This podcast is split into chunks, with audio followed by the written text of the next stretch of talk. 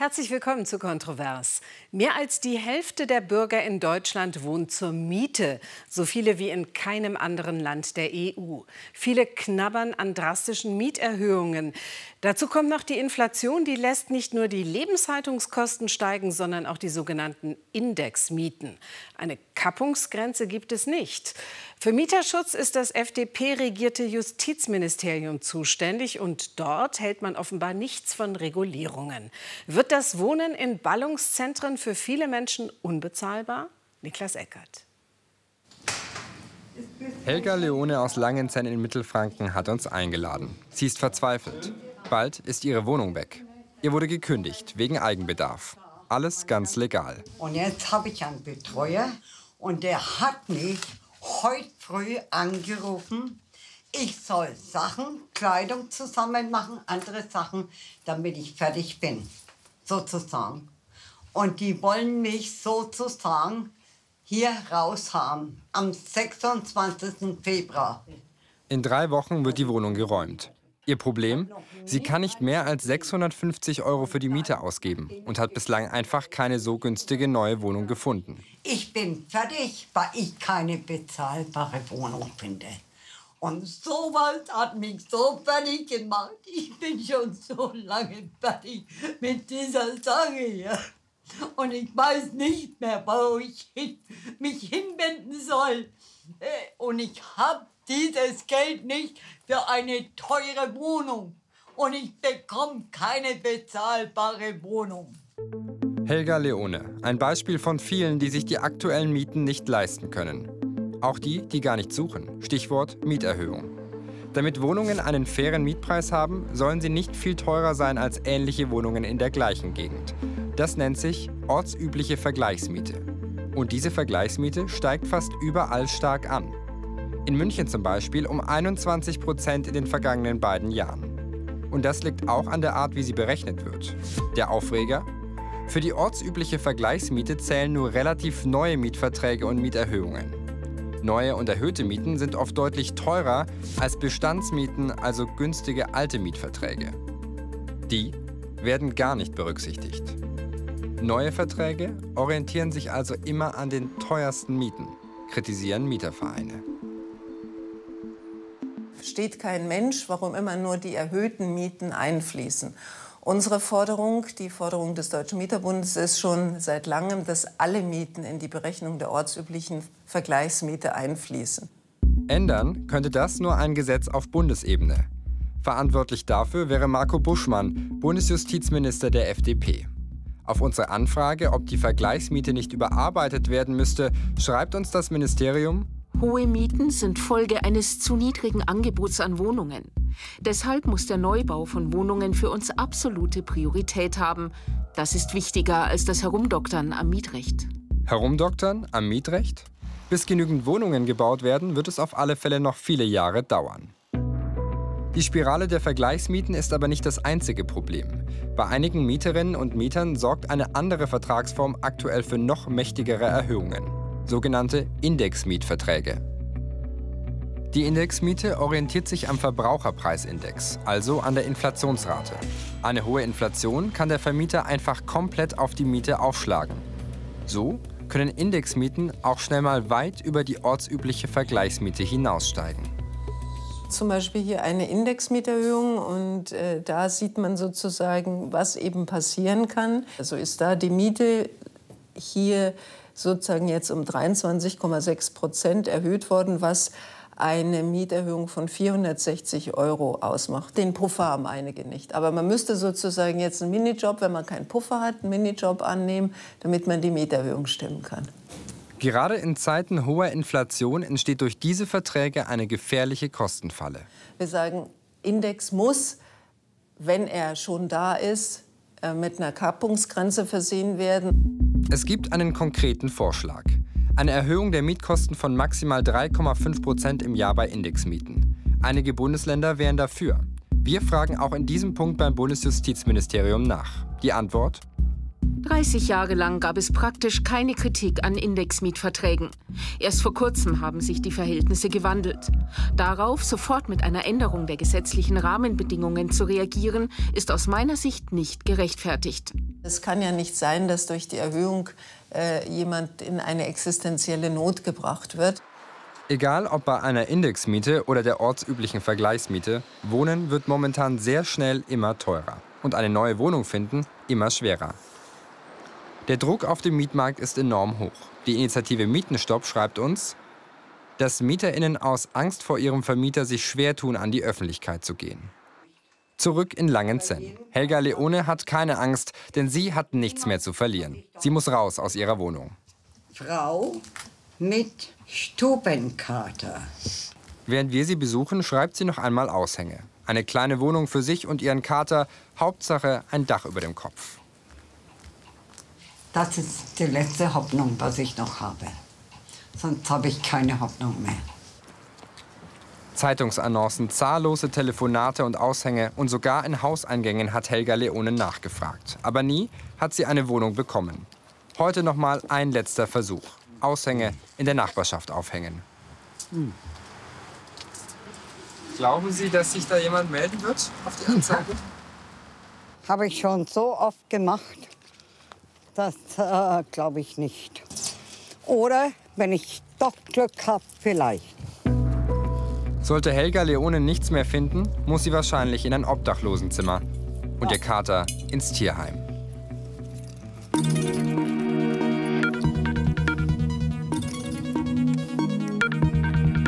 Gast im Kontroversgespräch ist Daniel Föst, der bau- und wohnungspolitische Sprecher der FDP-Bundestagsfraktion. Herr Föst, Sie haben sich im Ko Koalitionsvertrag verpflichtet, dass die Mieten maximal um 11 Prozent steigen. Warum setzt Ihr Minister Marco Buschmann das nicht um? Wir haben im Koalitionsvertrag zwischen SPD, Grünen und FDP vereinbart, dass wir die sogenannte Kappungsgrenze von derzeit 15 Prozent in drei Jahren auf 11 Prozent äh, in drei Jahren absenken werden. Wir werden auch die Mietpreisbremse verlängern und wir werden auch beim Mietspiegel ja, ein oder andere anpassen. Und das, was im Koalitionsvertrag steht, das gilt auch. Das Gesetz liegt aber noch nicht vor. Stimmt es, dass Justizminister Buschmann dieses Gesetz für mehr Mieterschutz nur dann auf den Weg bringt, wenn Innenministerin Faeser von der SPD beim Datenschutz entgegenkommt? Ist das hier ein Kuhhandel auf dem Rücken von Mietern? Also es ist definitiv kein Kuhhandel auf den Rücken von Mietern. Es ist auch so ein Mietrecht nicht ganz so trivial, wie es immer wirkt. Das Justizministerium arbeitet daran. Wir haben verschiedene Baustellen, die gelöst werden. Und ähm, ich bin sehr davon überzeugt, dass wir die vereinbarten Änderungen im Mietrecht tatsächlich auch zeitnah umsetzen werden.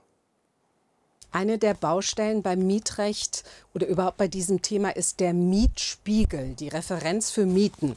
Ist es fair, dass da nur neue Mietverträge einkalkuliert werden, aber nicht die günstigeren äh, der Bestandsmieten? Das verfälscht doch das Bild und treibt die Mieten weiter hoch. Der Mietspiegel hat eigentlich als Kernaufgabe nicht die Mietregulierung, sondern ein Marktabbild darzustellen. Trotzdem reicht er etwas in die Vergangenheit hinein und wir werden auch, wie vereinbart im Koalitionsvertrag, den Mietspiegel erstens verpflichtend machen für größere Kommunen und zweitens noch weiter in die Rückschau äh, bringen. Aber das Problem, Mieten wegregulieren zu wollen, damit sind wir die letzten Jahrzehnte gescheitert. Wir müssen Wohnraum schaffen.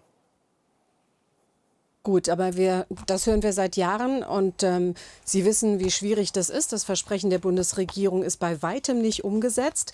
Und viele Mieter, das Problem der steigenden Mieten betrifft ja viele, viele Menschen äh, weit bis in die Mittelschicht hinein. Die kann man doch jetzt nicht im Stich hängen oder nicht hängen lassen. Mieterinnen und Mieter haben sehr viele Rechte, zum Beispiel die Kappungsgrenze von 15 Prozent in drei Jahren im Bestand. Wir werden auch die Mieterinnen und Mieter nicht hängen lassen. Deswegen haben wir das Wohngeld zum Beispiel groß ausgeweitet. Es gibt deutlich mehr Wohngeld und auch mehr Bürgerinnen und Bürger können Wohngeld beantragen. Ich persönlich finde das Wohngeld gut. Es hilft den Menschen, die Hilfe brauchen, für die Dauer, in der sie Hilfe brauchen. Und die Luft, die wir da gewinnen, nutzen wir, um mehr, schneller und günstiger zu bauen.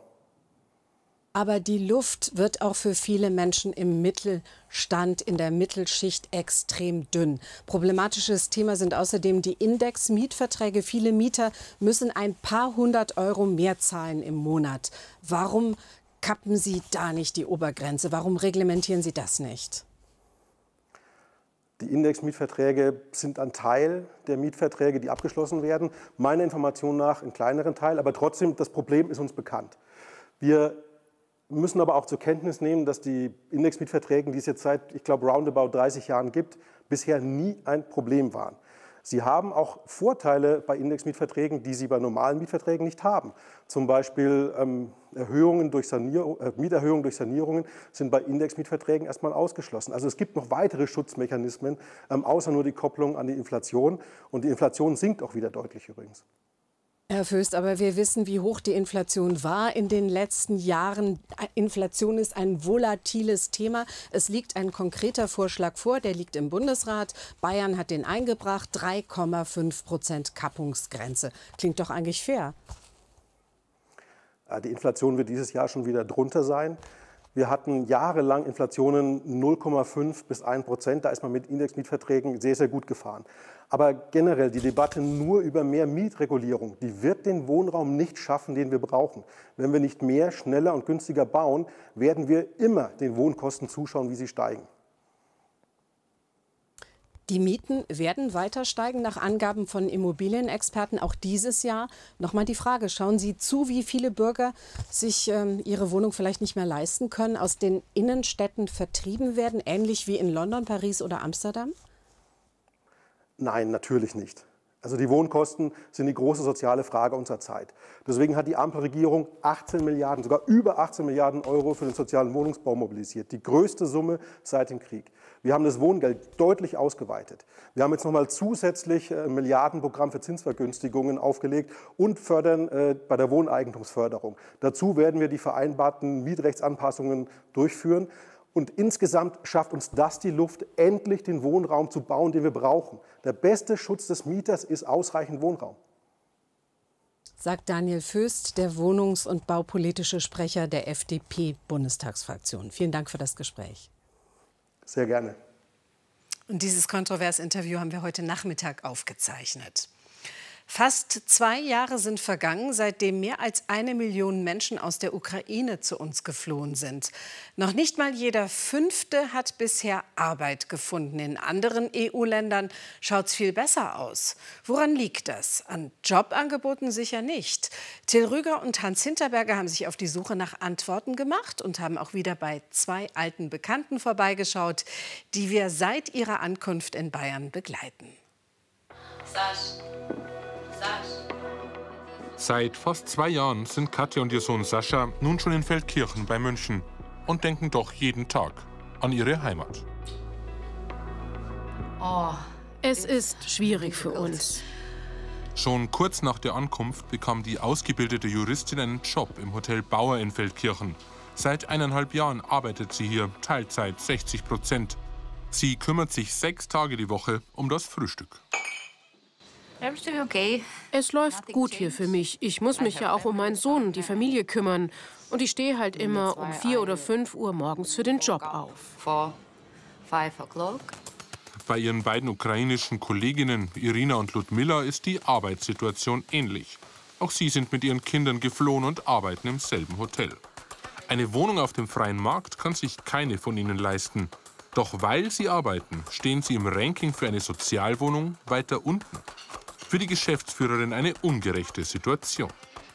Das Problem war dahingehend, dass im Prinzip erst Ukrainerinnen berücksichtigt worden sind, was die, was die Wohnungen anbelangt, die keine festen Arbeitsplätze hatten. Das hat mich etwas irritiert.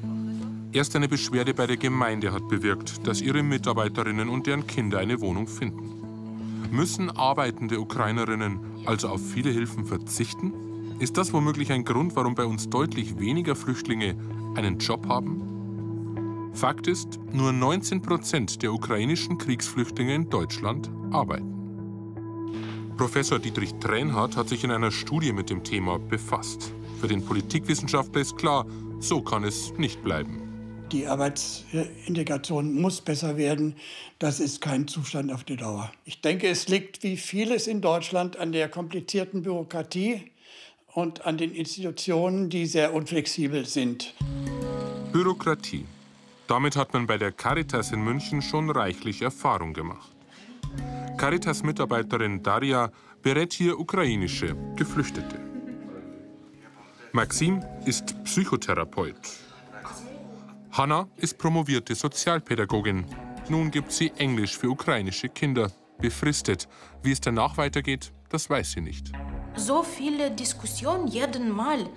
wie kann ich das machen? Was soll ich äh, weitermachen, meine Diplome anerkennen lassen? Oder das war immer so schwierig.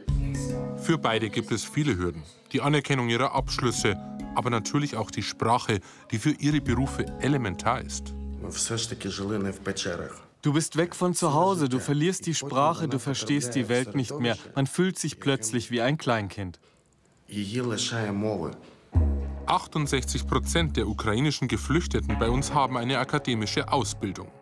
Die meisten möchten in ihrem Beruf bleiben und kämpfen um Anerkennung ihrer Qualifikationen. Doch ist das der richtige Weg? Bisher hat die deutsche Politik vor allem darauf gesetzt, erst umfangreiche Deutschkurse anzubieten, zum Beispiel für Svetlana. Sie war in der Personalberatung tätig. Auch Svetlana lebt seit zwei Jahren als Flüchtling in München. Ihr Mann konnte sich an einem Barbershop beteiligen. Dort hilft sie ab und zu unentgeltlich mit. In der Ukraine vermittelte sie Personal an Hotels in den Golfstaaten. Alles auf Englisch. In Deutschland braucht sie dafür eine Lizenz und für die muss sie umfangreiche Deutschkenntnisse nachweisen.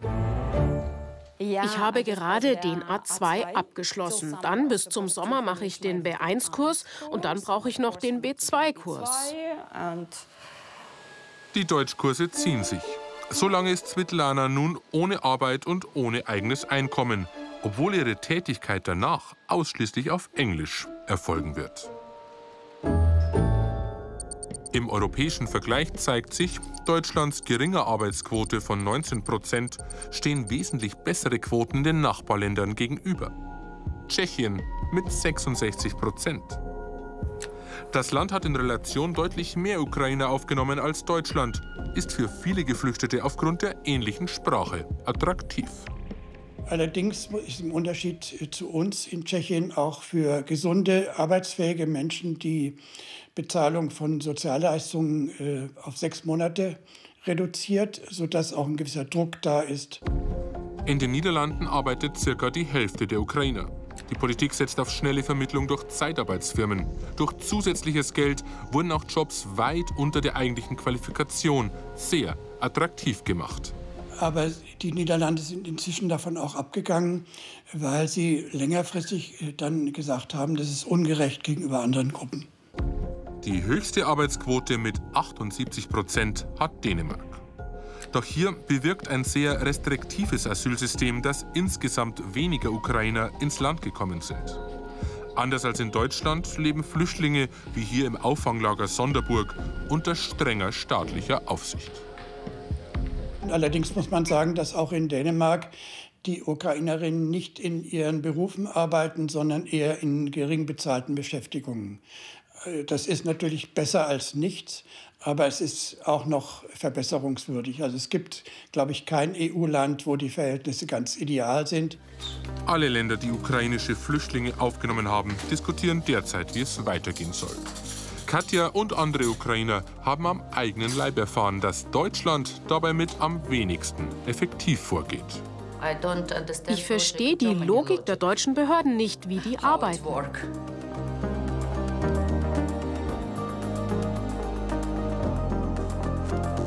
Ja, da spricht sie einigen aus der Seele.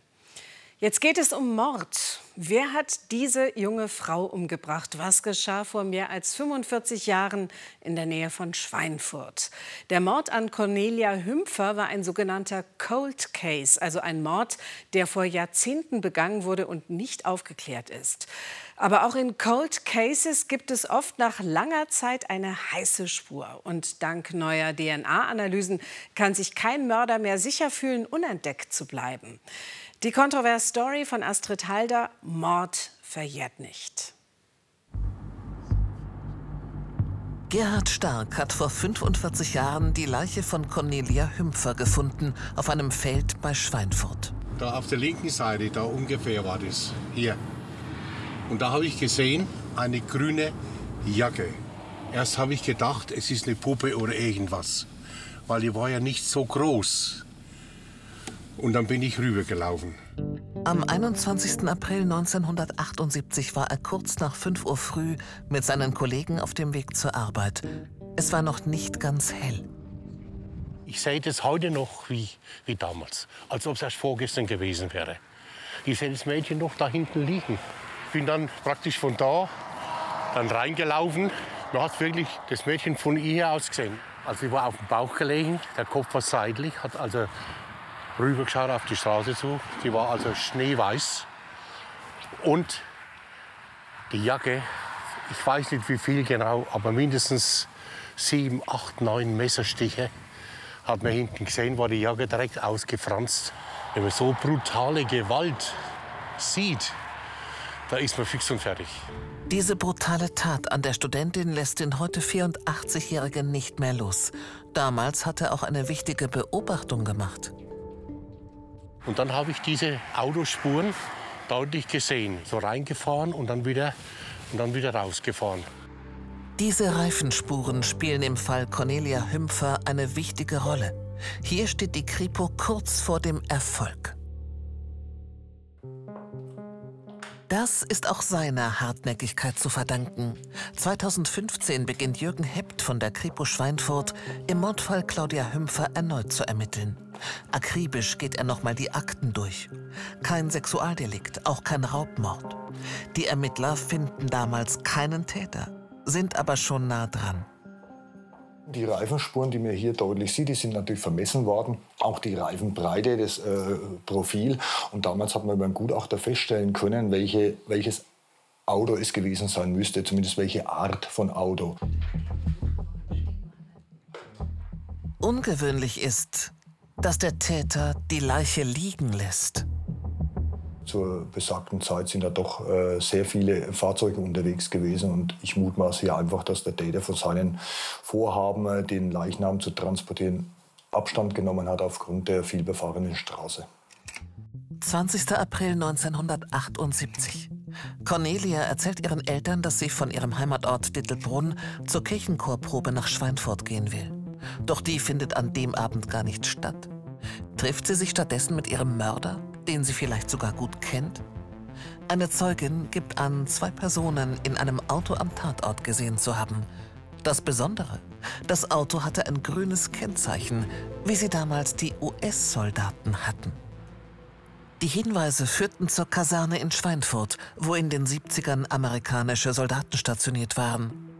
Obwohl auf dem exterritorialen Gebiet die amerikanische Militärpolizei zuständig war, konnten die Ermittler vier Tage nach der Tat den damals 24-jährigen Soldaten Tommy M. befragen. Sein Auto könnte zu den Fahrzeugspuren am Tatort passen. Er hat gewisse Sachen äh, festgestellt, seine Personalien, äh, wie das Fahrzeug äh, ausgeschaut hat im Innenraum und hat hier auf der Rückseite dokumentiert, was er angegeben hat und was seine Ehefrau angegeben hat. Und was steht da? Äh, letztendlich, dass äh, er am Donnerstag zur Tatzeit, Donnerstagabend zu Hause äh, war mit seiner Ehefrau zusammen und die Ehefrau hat es damals so bestätigt. Und so ein Alibi von der Ehefrau ist erzählt? Äh, die Kollegen damals haben es so zählen lassen. Ein Fehler? Seltsam auch, dass die Fußmatten von Tommy M's Auto frisch gereinigt waren, weil Blut daran klebte? 1995, also 17 Jahre nach den ersten Mordermittlungen, sollte der Fall eine erstaunliche Wendung nehmen. Tommy M. lebt wieder in den USA. Seine Ex-Frau schreibt den amerikanischen Militärbehörden, er habe ihr erzählt, dass er in Deutschland eine Frau getötet hat, mit der er ein Verhältnis hatte. Es habe Streit gegeben, weil sie die Beziehung öffentlich machen wollte. Sie sei schwanger, habe sie gesagt. Tommy M. streitet das Geständnis ab. Dennoch erwirken die deutschen Ermittler einen richterlichen Beschluss. Nach fast sechs Jahren hin und her bekommen sie eine Blutprobe, aber kein Treffer. Leider Gottes war es damals so, dass äh, die DNA natürlich noch in den Anfängen war und eine äh, so akribische und analytische Auswertung, wie es zur heutigen Zeit möglich ist, nicht gegeben war. Damals ist man letztendlich nicht weitergekommen. Es hat keinen äh, derartigen Treffer gegeben, wo man einen äh, dringenden Tatverdacht hätte begründen können, sodass die Ermittlungen leider Gottes 2001 wieder eingestellt wurden. 2015 wird ein weiteres Kleidungsstück von Cornelia Hümpfer analysiert.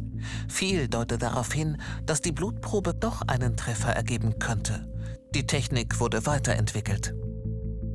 Wir haben äh, an der Kleidung eine DNA-Spur gefunden, die zu dem äh, damals bereits tatverdächtigen US-Amerikaner gepasst hat. Ähm, dieses DNA-Muster äh, der Person war aber von 2001. Das heißt, damals hat man noch erst fünf Genorte auf der DNA untersucht. Aktuell ist der gängige Standard 16 äh, Genorte zu untersuchen. Doch aus rechtlichen Gründen musste die alte Blutprobe vernichtet werden. Tommy M. soll fast 20 Jahre später erneut eine Blutprobe abgeben, die vor Gericht standhalten kann. Bis die US-Behörden das durchsetzen, ist es November 2020. Treffer für die LKA-Spezialisten. Bei den 16 Genorten, die aktueller Standard sind, ist die Wahrscheinlichkeit, dass eine Person mit dem komplett gleichen ähm, genetischen Muster auf der Erde noch mal existiert, ausgenommen der eineiige Zwilling, eigentlich statistisch ausgeschlossen. Als ich dann natürlich von der Frau äh, Dr. Helfer damals äh, die Mitteilung bekommen habe, dass äh, hier wirklich ein 16er Muster eindeutig äh, die DNA-Spuren des Herrn sind, ist natürlich die Freude groß. Doch abgeschlossen ist der Fall für Kommissar Hepp damit noch nicht. Bis die US-Behörden den mutmaßlichen Mörder von Cornelia Hümpfer verhaften, werden nämlich noch mal fast drei Jahre vergehen.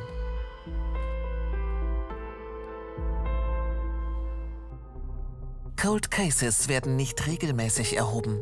In Bayern gab es in 30 Jahren 4.459 Mordfälle. 189 wurden nicht aufgeklärt. Das sind 5 Prozent. Spezielle Cold Case-Einheiten gibt es in Bayern, anders als in anderen Bundesländern, nicht. Die Ermittler arbeiten neben ihrer aktuellen Arbeit an den Fällen. Afternoon from western Nebraska now, where the U.S. Marshals arrested a man wanted for murder in Germany. 45 Jahre nach der brutalen Tat und vielen Ermittlungsrückschlägen ist der mutmaßliche Täter in Nebraska gefasst. Er sitzt dort in Haft. Vor allem für die Angehörigen wichtig, sagt Kommissar Hept, für die Mutter und den Bruder. Was ist damals äh, mit dem Mädchen, mit der jungen Frau geschehen? Wer war das? Aus welchen Motivlagen wurde eine Tat begangen? Weil äh, die Leute, die Angehörigen, gerade Eltern oder auch Geschwister, die tragen das ihr Leben lang mit sich rum, wissen letztendlich nicht, was passiert ist, bekommen nie, nie Antworten, die letzten Jahrzehnte äh, nicht.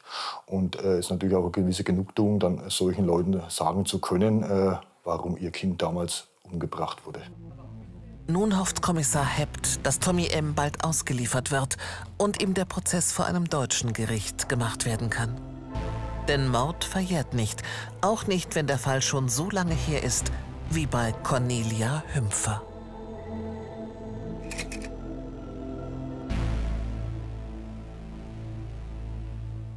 Hoffnung auf Gerechtigkeit. Spät, aber nicht zu spät. In der ARD-Mediathek und im YouTube-Kanal von BR24 können Sie noch eine längere Fassung der Kontrovers-Story sehen. Astrid Halder berichtet von einem weiteren Cold Case, der aber noch nicht aufgeklärt ist. Nach den BR24-Nachrichten jetzt gleich geht es weiter mit einer sehenswerten Doku über Aussteiger aus der AfD und ihre persönlichen Erlebnisse. Danke herzlich fürs Zuschauen und Ihnen einen schönen Abend.